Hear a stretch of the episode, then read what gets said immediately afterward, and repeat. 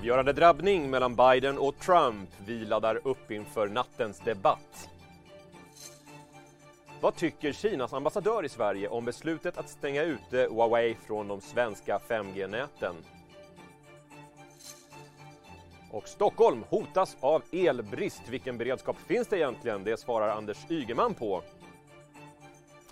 Hej och välkomna till Ekonomistudion. Hälsar jag Andreas Johansson och vi säger välkommen till både poddlyssnare och tv-tittare. Det är den tjugoandra oktober idag, det är torsdag och vi har ett fullspäckat program framför oss. Men allra först ska vi vända oss till Marknadsstudion där vi har med Ylva Johansson. För just i detta nu så tickar den amerikanska arbetslöshetsstatistiken in. Eller hur Ylva, hur ser det ut? Ja, men det stämmer Andreas, precis just nu faktiskt så tickade de in här och det ser ut som följer. sjuhundraåttiosjutusen personer skrevs in som arbetslösa i förra veckan i U S A, vilket går att jämföras med prognosen på åttahundrasextiotusen. Det är alltså färre som skrivit in sig än vad man väntat. Om vi sen då ska ta oss en titt på Stockholmsbörsen så kan vi konstatera att Stockholmsbörsen handlas ner noll komma fyra procent och tyngs av många av bolagen som lämnat rapport idag. Eh, Stockholmsbörsen har dock återhämtat sig något här under dagen.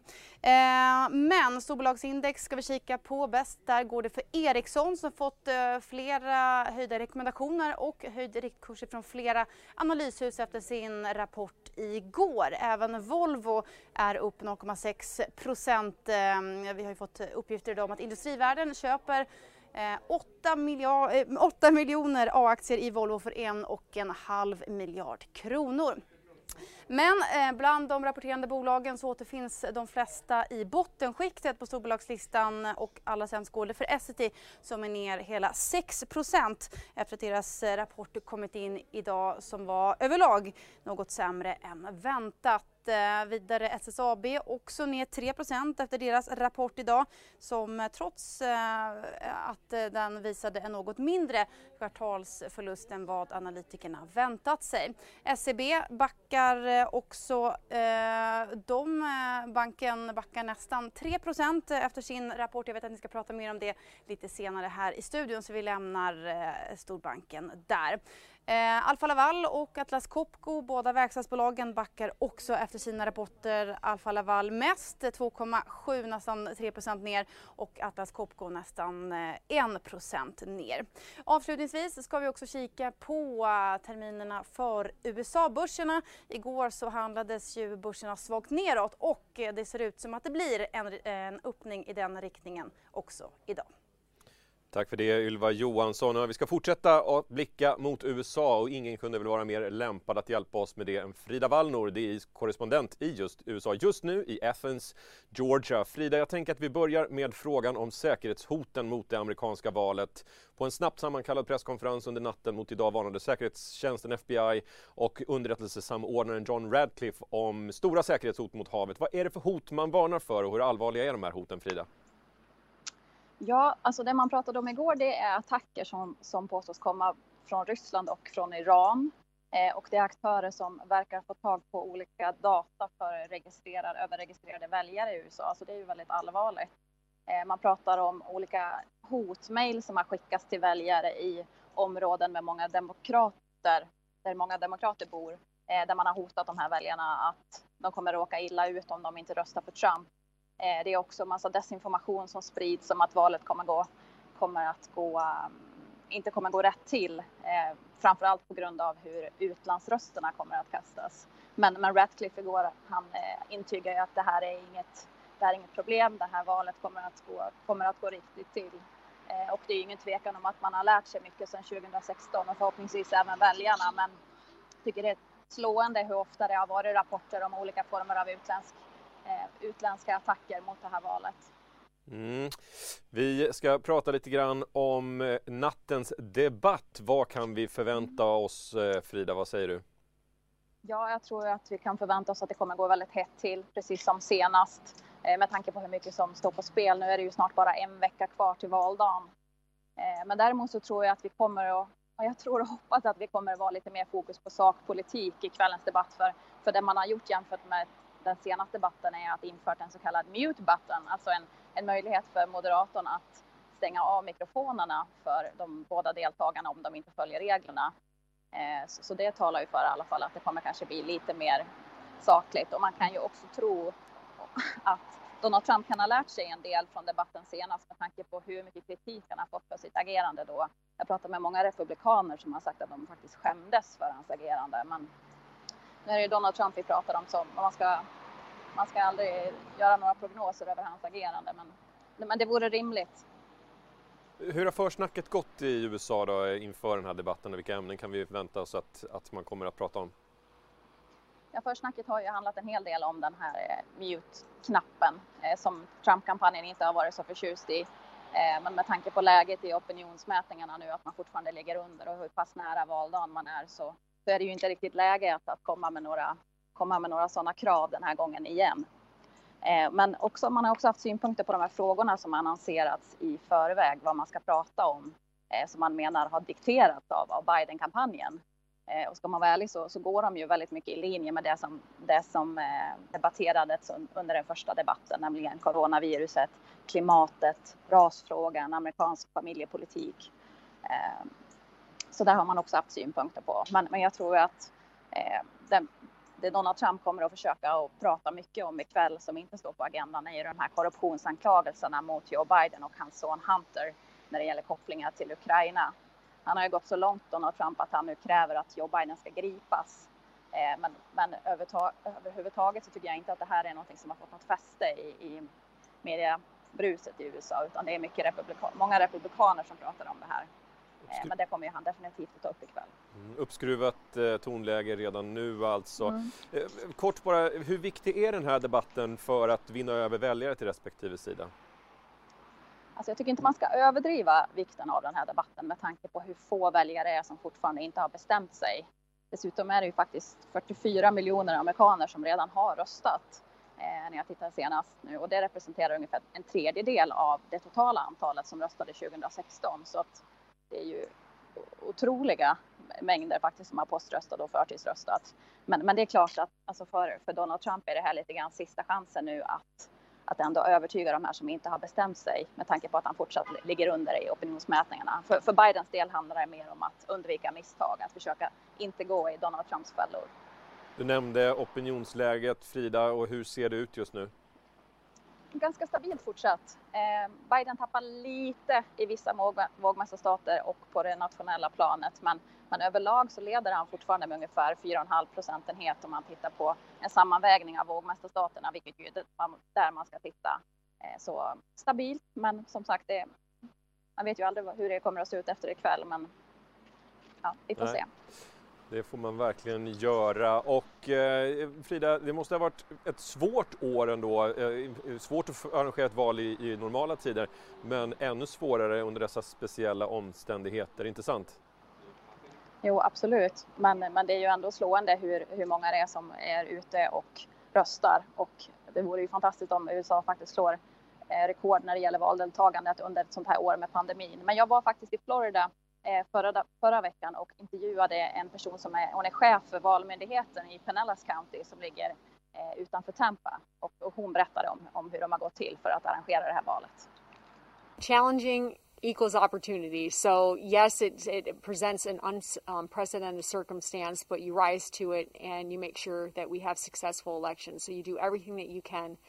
Uh, whether it's uh, the election preparation with how voters are going to cast ballots, how you're going to uh, recover from something that happens, but you do everything that you can to make sure that we're successful. And so far, how's the interest been among the citizens to vote this year? Oh, interest in Pinellas County is through the roof. We have the most registered voters we've ever had in the history of Pinellas County elections. We have over three hundred forty thousand mail ballot requests. We've already gotten uh, over one hundred thousand of those back. Voters are very engaged in this election, and we're hoping for a record turnout. And uh, when do you think you'll be able to report uh, the result on election night? Yeah, so Florida law is very specific as to when you are allowed to re- release election results, so we clearly can't release them prior to seven p.m. election night. So shortly after that, we'll push out the majority of the mail ballots that have been um, counted and then uh, the votes that were cast in person early. And then, of course, throughout the night, we'll get election day results that were modem in from the polling places. Ja, vi stannar kvar i U S A. Ikväll är det alltså presidentvalsdebatt. Donald Trump och Joe Biden möts för en andra sista gång inför valet. Och min kollega Gabriel Melqvist pratade igår med den politiska rådgivaren och kommentatorn Patty Solis-Doyle. Började med att fråga henne, vad är det hon tittar efter i nattens debatt? We're less than two weeks away from the election, and that means that there are very few opportunities to shake up the race or change the trajectory of the race. And a debate, a national debate where eighty million people, eighty million voters are watching is one of those opportunities. And so that is more important for Donald Trump than it is for Joe Biden at this point, because Joe Biden in this moment in time is winning. Um, and so Donald Trump, President Trump really needs something to shake up this race and move the trajectory. So what I'm um, expecting is for Donald Trump to try and do that, whether that is by attacking Joe Biden, by attacking his son Hunter, uh, to um, I don't think he's going to try this what he tried last time, and that is constantly interrupting and you know behaving in a petulant manner. Um, but I do think that he has nothing to lose, and he is going to try and really. Uh, You know, put Biden at a disadvantage. Ja, en längre version av den här mycket intressanta intervjun finns att se på vår sajt under eftermiddagen. Vi ska byta ämne i Ekonomistudion. Kina fördömer svenskt Huawei-förbud och varnar för konsekvenser för företag. Och min kollega Gabriel Melqvist igen fick en stund med Kinas Sverige-ambassadör Gui Kung Yun. Och han började med att se på hur han ser på P T S besked att utesluta Huawei från svenska fem G-nät. 显然，这个瑞典军方和 Ja, för våra poddlyssnare som inte har sina kinesiska, eh, sin, sin kin, kinesiska uppdaterad så kan vi rekommendera ett klipp på sajten där det finns en textad version av den här intervjun. Ett sånt här negativt beslut kommer ju naturligtvis att skapa negativa effekter för utvecklingen av svenska företag på kinesiska marknaden. Eh, och jag pratade tidigare idag med Johan Nylander som är korrespondent i Hongkong om hur oroliga de svenska företagarna är. Som vi såg så, så gick ju Kinas utrikesdepartement i U S A. De var inte speciellt glada över det här. De kände sig orättvist behandlade. Det har inte varit någon jätteuppmärksamhet i kinesisk media. Jag tror det här ses inte som någon jätteskandal i Kina. Däremot på sociala medier så, så ser man tydligt hur... Ja, det är många kineser som tycker att nu är det dags att börja bojkotta svenska produkter. Men överhuvudtaget så, så känns det inte här som någon jätteskandal här i, i Kina faktiskt. Man kanske är van redan med tanke på att Sverige inte är det första landet som har förbjudit detta. Men du Johan, de svenska företagare som du pratar med i Kina då, vad, vad säger de? Är de oroliga för konsekvenser? Ja, alltså för det första, man ska aldrig underskatta en, en, en konflikt med, med Kina, men de svenska företagare som jag talat med idag, de, de visar inte någon överdriven oro. De framhåller att de, alltså affärsrelationerna mellan Kina och Sverige, de, de är goda. De har varit goda länge och svenska företag har god renommé. Så även om vi har en diplomatisk konflikt på sätt och vis så är den affärsmässiga affärsmässiga förhållandet fortsatt goda överlag. Samtidigt, vi kan nämna det bara lite grann i bakgrund. Det har varit lite skakigt i relationen mellan Sverige och Kina. Kan du ge oss lite bakgrund? Ja, alltså generellt så har Sverige och Kina haft en väldigt bra relation under, under många eh, decennier. Någonting som har förändrats under de senaste åren. Sverige har ju stått upp för eh, den fängslade eh, publicisten, svensk-kinesiska publicisten eh, Gui Minghai. Och det här har varit då en anledning till konflikt mellan Peking och eh, Stockholm. Eh, så, så vi har haft en eh, diplomatisk, skakig, eh, turbulent eh, period bakom oss. Men för de flesta företag som jag talat med, både nu och, och tidigare, så ser man att relationerna är eh, förhållandevis eh, goda i alla fall. Men svenska företagare är alltså inte särskilt oroliga. Du har pratat med flera stycken, vet jag. Ja, jag har pratat med flera stycken idag. Jag har pratat med Handelskammaren. Eh, jag har pratat med eh, olika bolag som också representerar andra företag. Sen ska vi komma ihåg att man ska inte underskatta en sån här konflikt heller. Det är ju möjligt att Kina kommer att, att vidta vissa åtgärder, att de vill sätta ner foten, möjligen göra ett exempel av Sverige. fyrahundratusen arbetstillfällen och femtiotusen nya bostäder är i farozonen på grund av att Stockholm hotas av långvarig elbrist. Detta enligt en ny rapport från Stockholms Handelskammare. Vi har träffat energi- och digitaliseringsminister Anders Ygeman i den här frågan. Idag höll Svenska Handelskammaren ett seminarium för att uppmärksamma en ny rapport som varnar om elbrist i Stockholm. fyrahundratusen arbetstillfällen och femtiotusen bostäder ligger i farozonen. Och enligt Svenska Handelskammaren behövs nu en ny blocköverskridande överenskommelse om energipolitiken för att den här elkrisen inte ska hota hela Sveriges utveckling. Stockholmsregionens elförsörjning är hotad under det kommande decenniet egentligen, och det här handlar om att stamnätet in till Stockholmsregionen som förser Stockholmsregionen med el är underdimensionerat för de tillfällen under året då vi använder som mest el. Och det vi ser är att det får konsekvenser för Stockholmsregionens ekonomi som är väldigt, väldigt allvarliga. Jag tycker att det i grunden är en bra rapport, för den visar ju att vi kan dra nytta av de växande elöverskotten i Sverige och Europas lägsta elpris för att skapa nya arbetstillfällen. Men ska vi klara det, då måste vi dra mer elledningar, det måste gå snabbare att dra elledningar och vi måste använda vårt elnät smartare.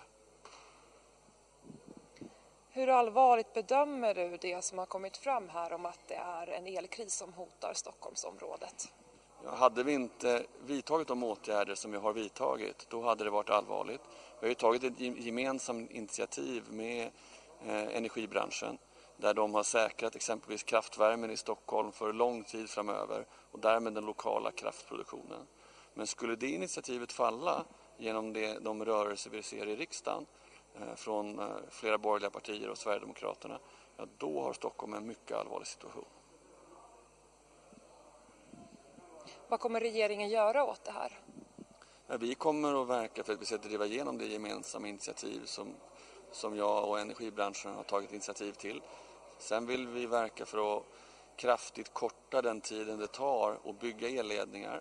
Och vi vill utveckla kapacitetsmarknader eller effektmarknader så att de företag som kan gå ner i effekt de kallaste dagarna kan få ett högre pris eller lägre pris för den el de konsumerar och få ett högre pris för det då den effekt de säljer tillbaka till nätet och därmed skapa en gynnsammare situation för, för alla kunder.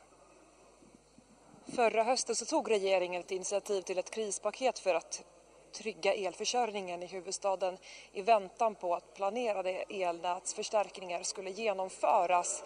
Och enligt Stockholms Handelskammare så räcker inte det här krispaketet till. Vad är din bedömning av det?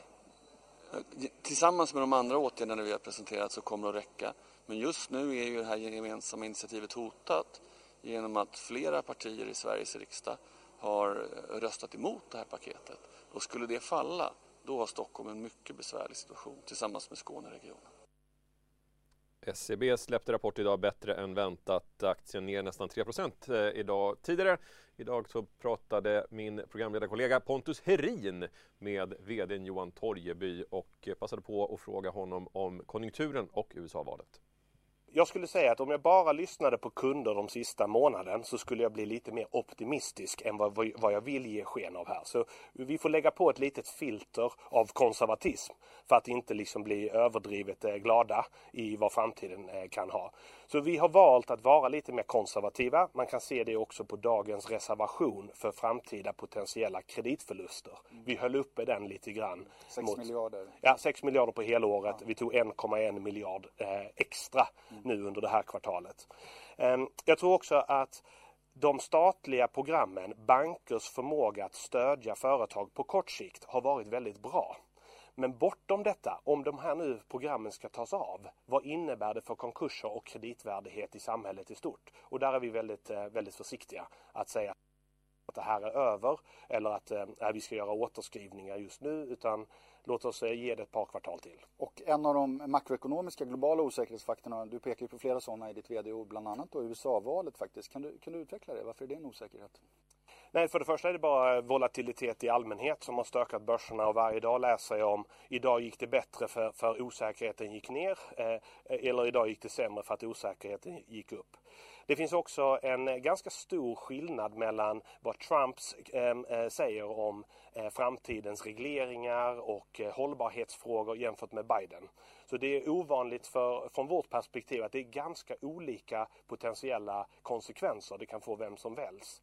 Eh, och här ser det ju då ut just nu som man tittar på de förstår sig påare som gör uppskattning att Biden verkar ju ta hem det här. Är det bra tycker du? Alltså jag har ingen politisk syn i frågan, men jag tror det kommer vara väldigt bra för vissa typer av frågor såsom hållbarhet. Därmed är vi framme vid sista raden och avslutar med en positiv nyhet. Svenskarna fortsätter att köpa mat på nätet som aldrig förr. Det konstaterar branschorganisationen Svensk Dagligvaruhandel. Plus sjuttiofem komma fem procent jämfört med september i fjol. Och det här gäller också hemleveranser och att hämta upp sina matkassar i butik har också blivit populärt, inte minst under coronapandemin. Försäljningen i dagligvaruhandeln ökade med sex komma tre procent under september tjugohundratjugo jämfört med samma månad i fjol enligt dagligvaruindex. Ja, det var allt från Ekonomistudion idag. Härnäst blir det en nyhetsuppdatering klockan sexton noll noll. Ekonomistudion är tillbaka imorgon. Samma tid, samma kanal. Missa inte det. Tack för att ni har tittat och lyssnat idag.